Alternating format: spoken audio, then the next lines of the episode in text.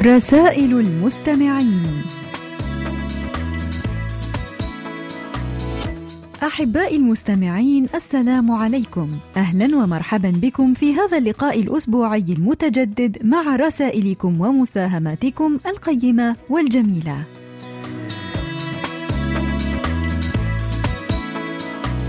ونشكركم أصدقائي الأعزاء على تعليقاتكم حول الموضوع الذي طرحناه الأسبوع الماضي وهو ازداد الاهتمام في السنوات الأخيرة بقضية تحقيق التوازن بين العمل والحياة الشخصية خارج نطاق العمل فما الوسائل التي تلجأ إليها لتحقيق ذلك التوازن؟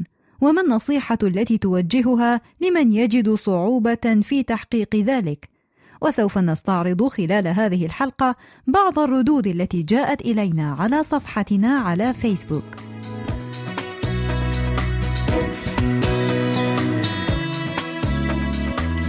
اكتبوا لنا أيها الأصدقاء على صفحة القسم العربي على فيسبوك. وأيضا إذا كان لديكم مقترحات بأفكار ترغبون في مناقشتها عبر البرنامج أرجو منكم إرسالها إلى بريد القسم العربي أو إلى ركن رسائل المستمعين.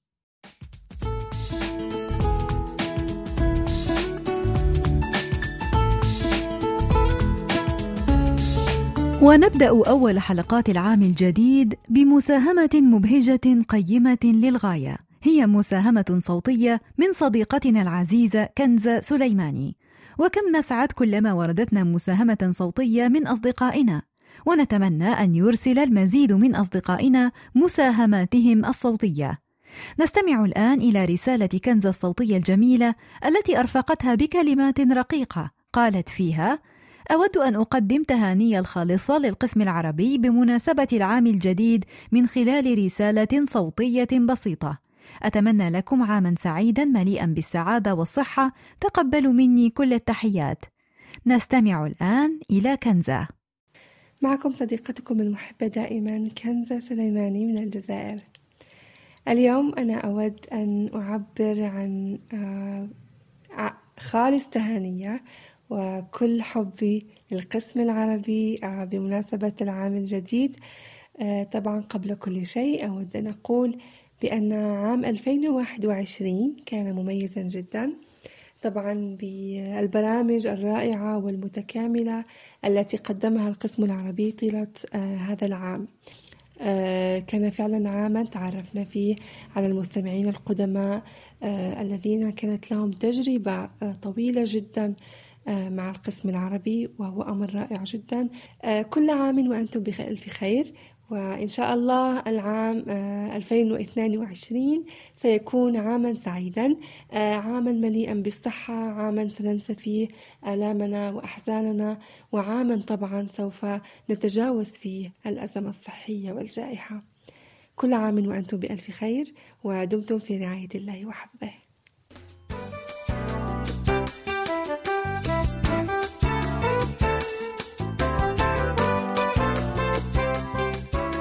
ومن مصر أرسل إلينا الصديق الدائم محمد السيد عبد الرحيم بتحية خاصة جدا للقسم العربي نقرأها عليكم كما يلي: الإخوة والأخوات بالقسم العربي، تابعت البرنامج الخاص بمناسبة نهاية عام 2021 والذي كرس لتقديم جوائز لأبرز خمس شخصيات في مجال العلاقات بين كوريا والعالم العربي. تلك الشخصيات التي حلت ضيوفا على ال KBS والقسم العربي خلال عام 2021 وتعرفنا على أنشطتها وجهودها وتجاربها في مد جسور التقارب والتلاقي بين عالمنا العربي وكوريا. وتلك الشخصيات تستحق التكريم والإشادة، وإن كنت أجد أكثر من يستحق التكريم والإشادة وتلك الجائزة هو القسم العربي وكل من فيه. لأنكم تمدون الجسور وتفتحون الدروب والطرقات وتفسحون المجال للاقتراب أكثر من كوريا. وهذه شهادتي بصدق وبدون مجاملة. وبالتأكيد يشاركني جميع محبيكم وأصدقائكم على امتداد عالمنا العربي، فلولا القسم العربي ما عرفنا كوريا واقتربنا منها بذلك الشكل، ولولا صوت القسم العربي ما تشكل داخلنا هذا الحب الكبير لأرض الصباح الهادئ. فأنتم والقسم العربي الأجدر بتلك الجائزة وهذا التكريم. وبودي لو استطعت السفر إليكم وتقديم الشكر والامتنان والعرفان لكل فرد بالقسم العربي نيابة عن كل جمهوركم الكبير والغفير. شكرا. وأصدق الأمنيات لكم جميعا مع قدوم العام الجديد. وفقكم الله وكلل خطواتكم وخطوات القسم العربي بالتقدم والازدهار. وقد أرفق صديقنا بكلماته الرقيقة تلك شهادة تقدير موجهة منه إلى القسم العربي. ونحن نشكره ونشكر جميع مستمعينا في كل أنحاء العالم على تشجيعهم الدائم وتقديرهم المستمر لكل ما يبذله القسم العربي من جهود لمد جسور التواصل بين كوريا والعالم العربي في مختلف المجالات. فشكرا جزيلا لصديقنا محمد السيد عبد الرحيم ولجميع مستمعي ال KBS World Radio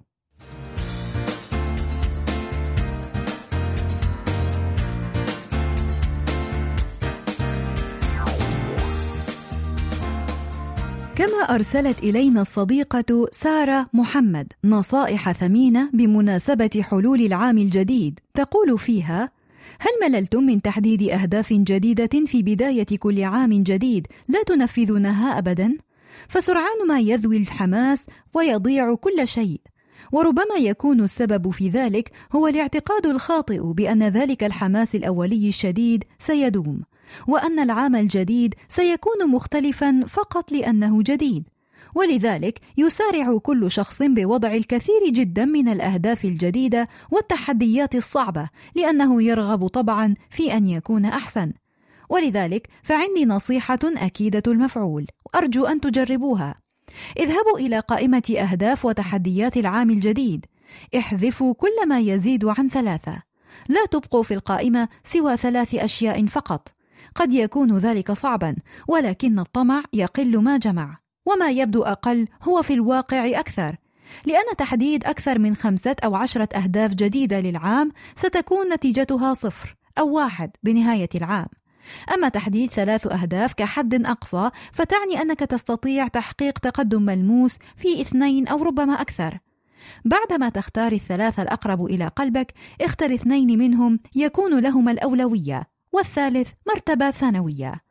والآن ضع هدفك النهائي في كل واحد منهما إذا كنت قد حددت أحد أهدافك مثلا تعلم اللغة الكورية حدد أي مستوى تطمح إلى تحقيقه بنهاية هذا العام هل هو المستوى المتقدم؟ فكر في الخطوة السابقة لذلك ما الذي يسبق خطوة المستوى المتقدم؟ المستوى المتوسط والمبتدئ بالطبع وماذا يسبق الحصول على شهادة المستوى المبتدئ أو ما يعادلها؟ هل هو تحديد كتاب أو منهج معين؟ هل هو تحديد بعض الوسائل الرقمية والفيديو المتاحة مجانا بكثرة على اليوتيوب أو ببحث جوجل؟ إذا ما الخطوة التي يمكنك أن تحققها غدا فورا من أجل تحقيق ذلك؟ ربما يكون تحديد أسبوع كامل للبحث في الموارد المتاحة على شبكة الإنترنت واختيار القليل منها، وأكرر القليل فقط منها وابحث أيضا عن مجتمع أونلاين لمتعلمي اللغة الكورية ليشجعك على المتابعة وعدم الاستسلام. هذه هي خطوتك الأولى. ثم تبدأ في متابعة تلك الخطوات التي اخترتها بخطوات قليلة، وحتى لو لم يكن هدفك يتعلق بتعلم لغة أو شيء أكاديمي، حدد الهدف النهائي وسر بالعكس إلى أن تصل إلى خطوة تستطيع أن تنفذها غدا فورا ولا تنسى أن تستفيد من الموارد المتاحة على الإنترنت ومن المنتديات والتجمعات المتخصصة في كل المجالات تقريبا على الشبكة. كل ما تحتاجه هو تقليل عدد الأشياء التي ستركز فيها والانطلاق بخطوات صغيرة للغاية وبالتوفيق. نشكرك صديقتنا سارة على هذه النصيحة التي جاءت في وقتها وهي إن تبدو بديهية وسهلة تحقيقها صعب للغاية. ولذلك نتمنى للجميع أن يكون هذا العام فعلا مختلفا فيما يتعلق بتحقيق الأهداف السنوية وبتحسين النفس والمهارات والعمل وكل شيء إن شاء الله.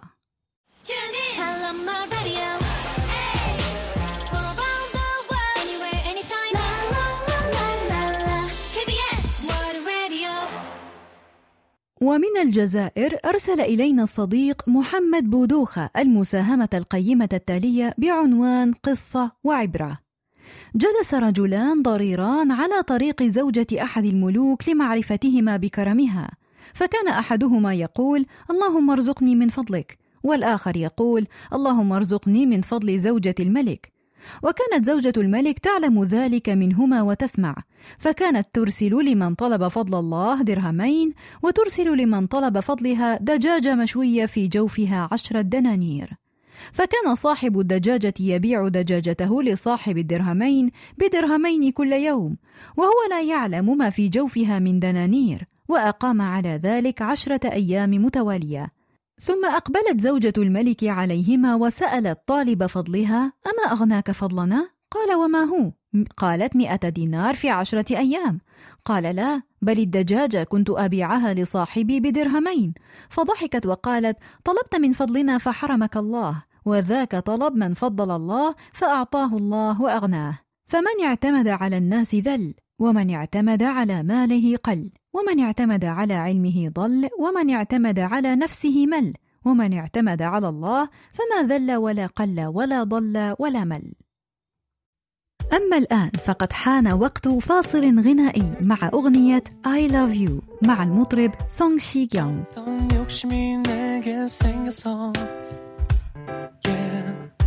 항상 멀찍이 뒤에 숨어서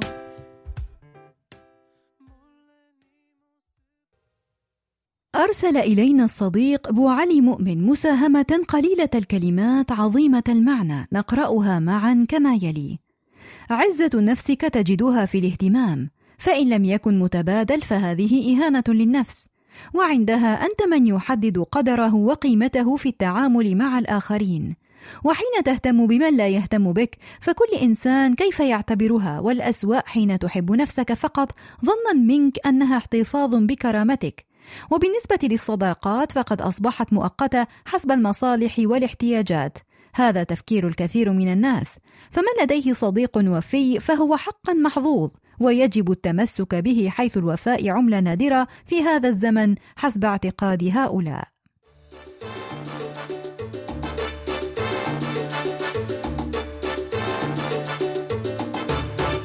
أحبائي وأصدقائي أدعوكم جميعا لإرسال تسجيلاتكم الصوتية التي تحتوي على مساهمات أو أشعار أو كلمات كتبتموها بأنفسكم أو حتى مقترحات أو أفكار أو أي رسالة تريدون توصيلها عبر البرنامج. شكرا للصديق علي عبد الخالق على الكلمات التالية. رغما عن كل شيء أرخي حاجبيك أطلق تقويسه شفتيك وابتسم. فدائما هناك عوض مخبأ عند ربك. وأرسل إلينا الصديق أيمن أيمن يقول لا يوجد أسهل من الكراهية والبغضاء أما الحب فهو يحتاج نفسا عظيمة. شكرا للصديق محمد حارب محمد. يخبرونك أنه من سار على الدرب وصل لكن لا أحد يخبرك بالقصة الكاملة. وهي أن من سار على الدرب تعثر وسقط تألم ونهض خذل ووقف كابد اليأس وحارب ثم مشى بالعزيمة وظن بالله خيرا حتى وصل. نشكرك على هذه الكلمات الثمينة. شكرا للصديقه نهير محمود التي أرسلت تقول السعداء. أشخاص علموا أن الحزن لا يجدد قديما ولا يعيد ماضيا ولا يرد غائبا فتركوه جانبا وابتسموا للحياة.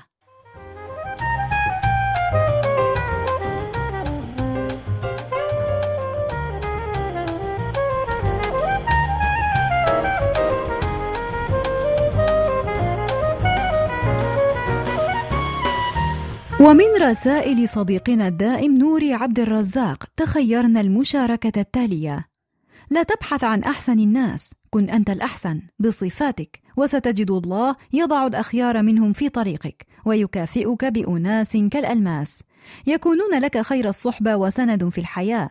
ابحث عن نفسك أولا، وكن إنسانا خلوقا كريما طيب القلب متسامحا منصفا. كن عفويا في تعاملك ولا تتصنع لتعجب الناس اترك العنان لصدق مشاعرك وستفتح أمامك كل القلوب. لا تجعل لسانك يسبق عقلك فليس كل من تعلم الأحرف أتقن الكلام. فالجميع يكتب والقليل يقرأ والنادر يفهم. ومن كان الجفاء أخلاقه طاب فراقه ومن حسنت خصاله طاب وصاله. فلا تقلل من شأن أحد لأن الكمال لله وحده. ولا تجاهر بعيوب الخلق وعيبك مدسوس. فبالوصل والود ترقى النفوس. وفي الهجر والبعد تتعلم الدروس ومن لا يحكم لسانه يندم وبسوء الظن يتناقص الكلام ويندر الجلوس فأرقى الناس هو أكثرهم تسامحا مع الناس وأنقى الناس هو أحسنهم ظنا بالناس. غائبون عن العين حاضرون في أزقة الذاكرة بعيدون عنا بالسكن ويسكنون في القلب لا نلمس أيديهم ويلمسون مشاعرنا في كل ثانية ويجولون في الدم بين القطرة والقطرة ولهم في داخلنا ألف اشتياق وحنين. سألوني عن عطري فقلت الكلمة الطيبة وسألوني عن طولي فقلت عزة النفس أعلو بها عتاب السماء وسألوني عن وزني قلت عند الشدائد جبل وفي الفرح ريشة وسألوني عن عنواني قلت عابر سبيل بلا عنوان. وسألوني عن الدنيا فقلت علمتني الشعر ولست بشاعر فيا ليتها علمتني كيف أعيش بدون مشاعر. تشون أو أول هطول للثلج هو عنوان الأغنية التي سنستمع إليها الآن معا لفرقة إكسو.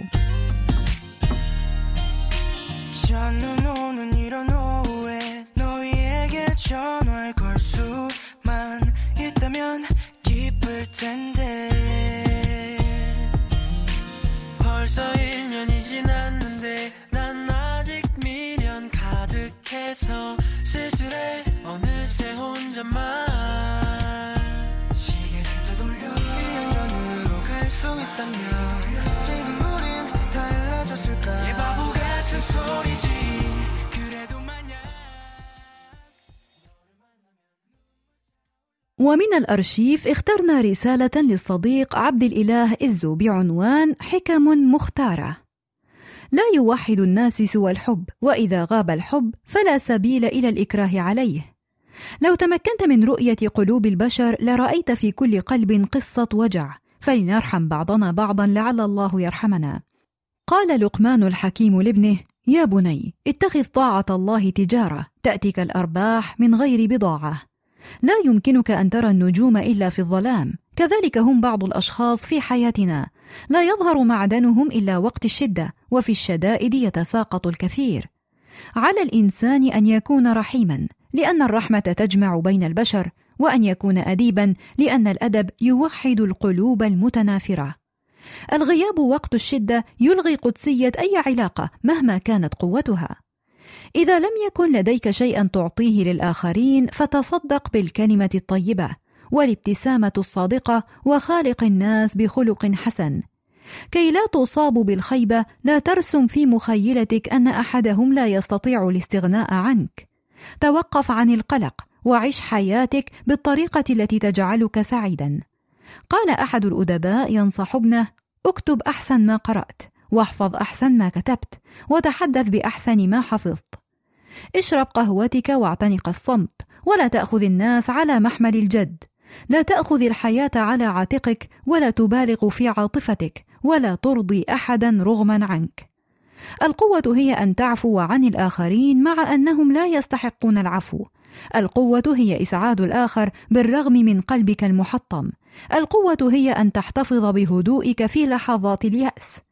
لا تحاول الانتصار في جميع الخلافات حتى لو كنت محقا فاحيانا كسب القلوب اولى من كسب المواقف.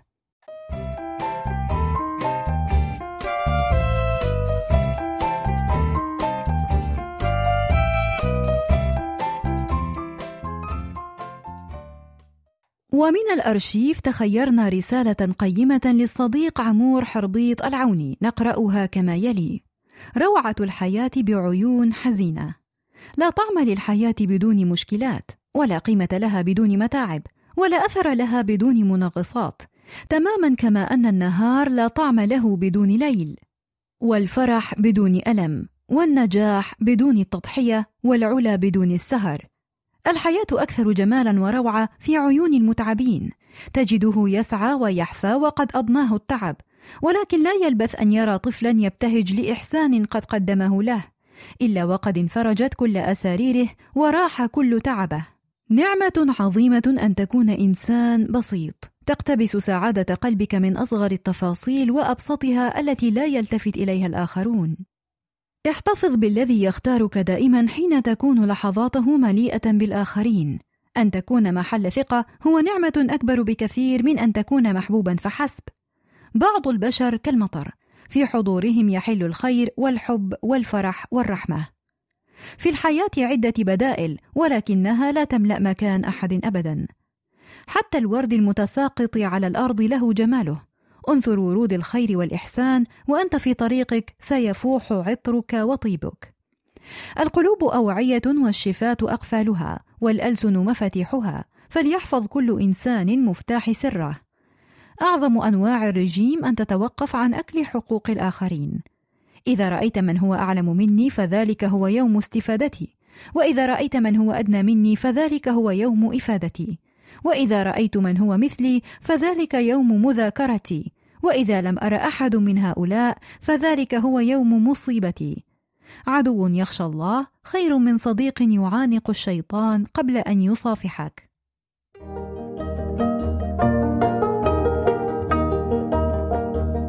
قضية الأسبوع. وموضوع هذا الأسبوع هو تحقيق التوازن بين العمل والحياة الشخصية.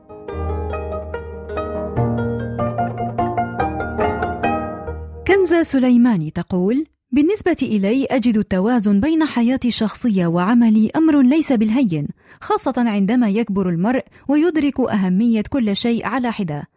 فمجرد الخروج من مقر العمل ينصب كل الاهتمام على العائلة والأمور الشخصية والعكس صحيح. هبة درس تقول بالنسبة إلي صعب جدا فصل حياتي الشخصية عن العمل لأن أغلب أصدقائي إما يعملون نفس وظيفتي أو درسوا نفس المجال ولذلك حتى عندما نخرج نتحدث في العمل أيضا.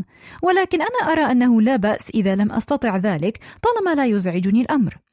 عبد الرزاق يقول تنظيم الوقت بدقة كفيل بتحقيق التوازن، وعدم ترك ضغوط العمل تؤثر على نفسيتك بإعطائها فسحة للتأمل والتجول في هدوء وراحة بال. معاذ بالكريد يقول: أنا أخصص دائما يومين أو يوم على الأقل في الأسبوع للخروج إلى الطبيعة، خاصة المناطق الجبلية، وأيضا أقوم بالتقاط محطات الراديو في أماكن بعيدة عن ضوضاء وتشويش المدن، والأيام الأخرى كلها للعمل. أدهم حمدي يقول: طور نفسك في مجالك حتى تعمل أقل وقت بأفضل مرتب وتكون في مكان عمل أفضل. نشكركم على نصائحكم ويبدو أن تحقيق الموازنة صعب ولكن ليس مستحيلا رغم كل شيء. نشكركم أيها الأصدقاء الأعزاء على كل مشاركاتكم القيمة وننتظر منكم المزيد من المشاركات المفيدة والجميلة وسوف نواصل معكم بعد قليل.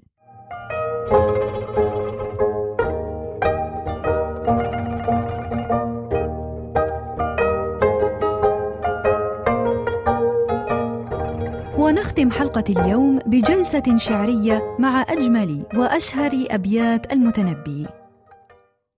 وحر قلباه ممن قلبه شبم ومن بجسمي وحالي عنده سقم. ما لي أكتم حبا قد برى جسدي وتدعي حب سيف الدولة الأمم. إن كان يجمعنا حب لغرته فليت أنا بقدر الحب نقتسم. قد زرته وسيوف الهند مغمدة وقد نظرت إليه والسيوف دم. فكان أحسن خلق الله كلهم وكان أحسن ما في الأحسن الشيم. فوت العدو الذي يممته ظفر. في طيه أسف في طيه نعم. يا أعدل الناس إلا في معاملتي. فيك الخصام وأنت الخصم والحكم. أعيذها نظرات منك صادقة أن تحسب الشحم في من شحمه ورم. وما انتفاع أخي الدنيا بناظره إذا استوت عنده الأنوار والظلم. سيعلم الجمع ممن ضم مجلسنا بأنني خير من تسعى به قدم. أنا الذي نظر الأعمى إلى أدبي وأسمعت كلماتي من به صمم. أنام ملء جفوني عن شواردها ويسهر الخلق جراها ويختصم. وجاهل مده في جهله ضحكي حتى أتته يد فراسة وفم. إذا رأيت نيوب الليث بارزة فلا تظنن أن الليث يبتسم. الخيل والليل والبيداء تعرفني والسيف والرمح والقرطاس والقلم. يا من يعز علينا أن نفارقهم وجداننا كل شيء بعدكم عدم. إن كان سركم ما قال حاسدنا فما لجرح إذا أرضاكم ألم. إذا ترحلت عن قوم وقد قدروا ألا تفارقهم فالراحلون هم. شر البلاد مكان لا صديق به وشر ما يكسب الإنسان ما يصم. هذا عتابك إلا أنه مقه قد ضمن الدر إلا أنه كلم.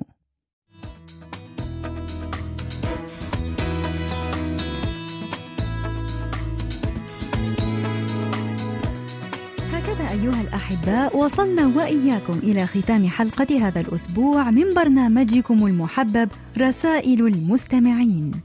ونعدكم أيها الأصدقاء الأعزاء بأن نلتقي معكم في مثل هذا الموعد في الأسبوع القادم إن شاء الله. وحتى ذلك الحين إليكم تحيات مخرجة البرنامج قمر ومقدمته هالة.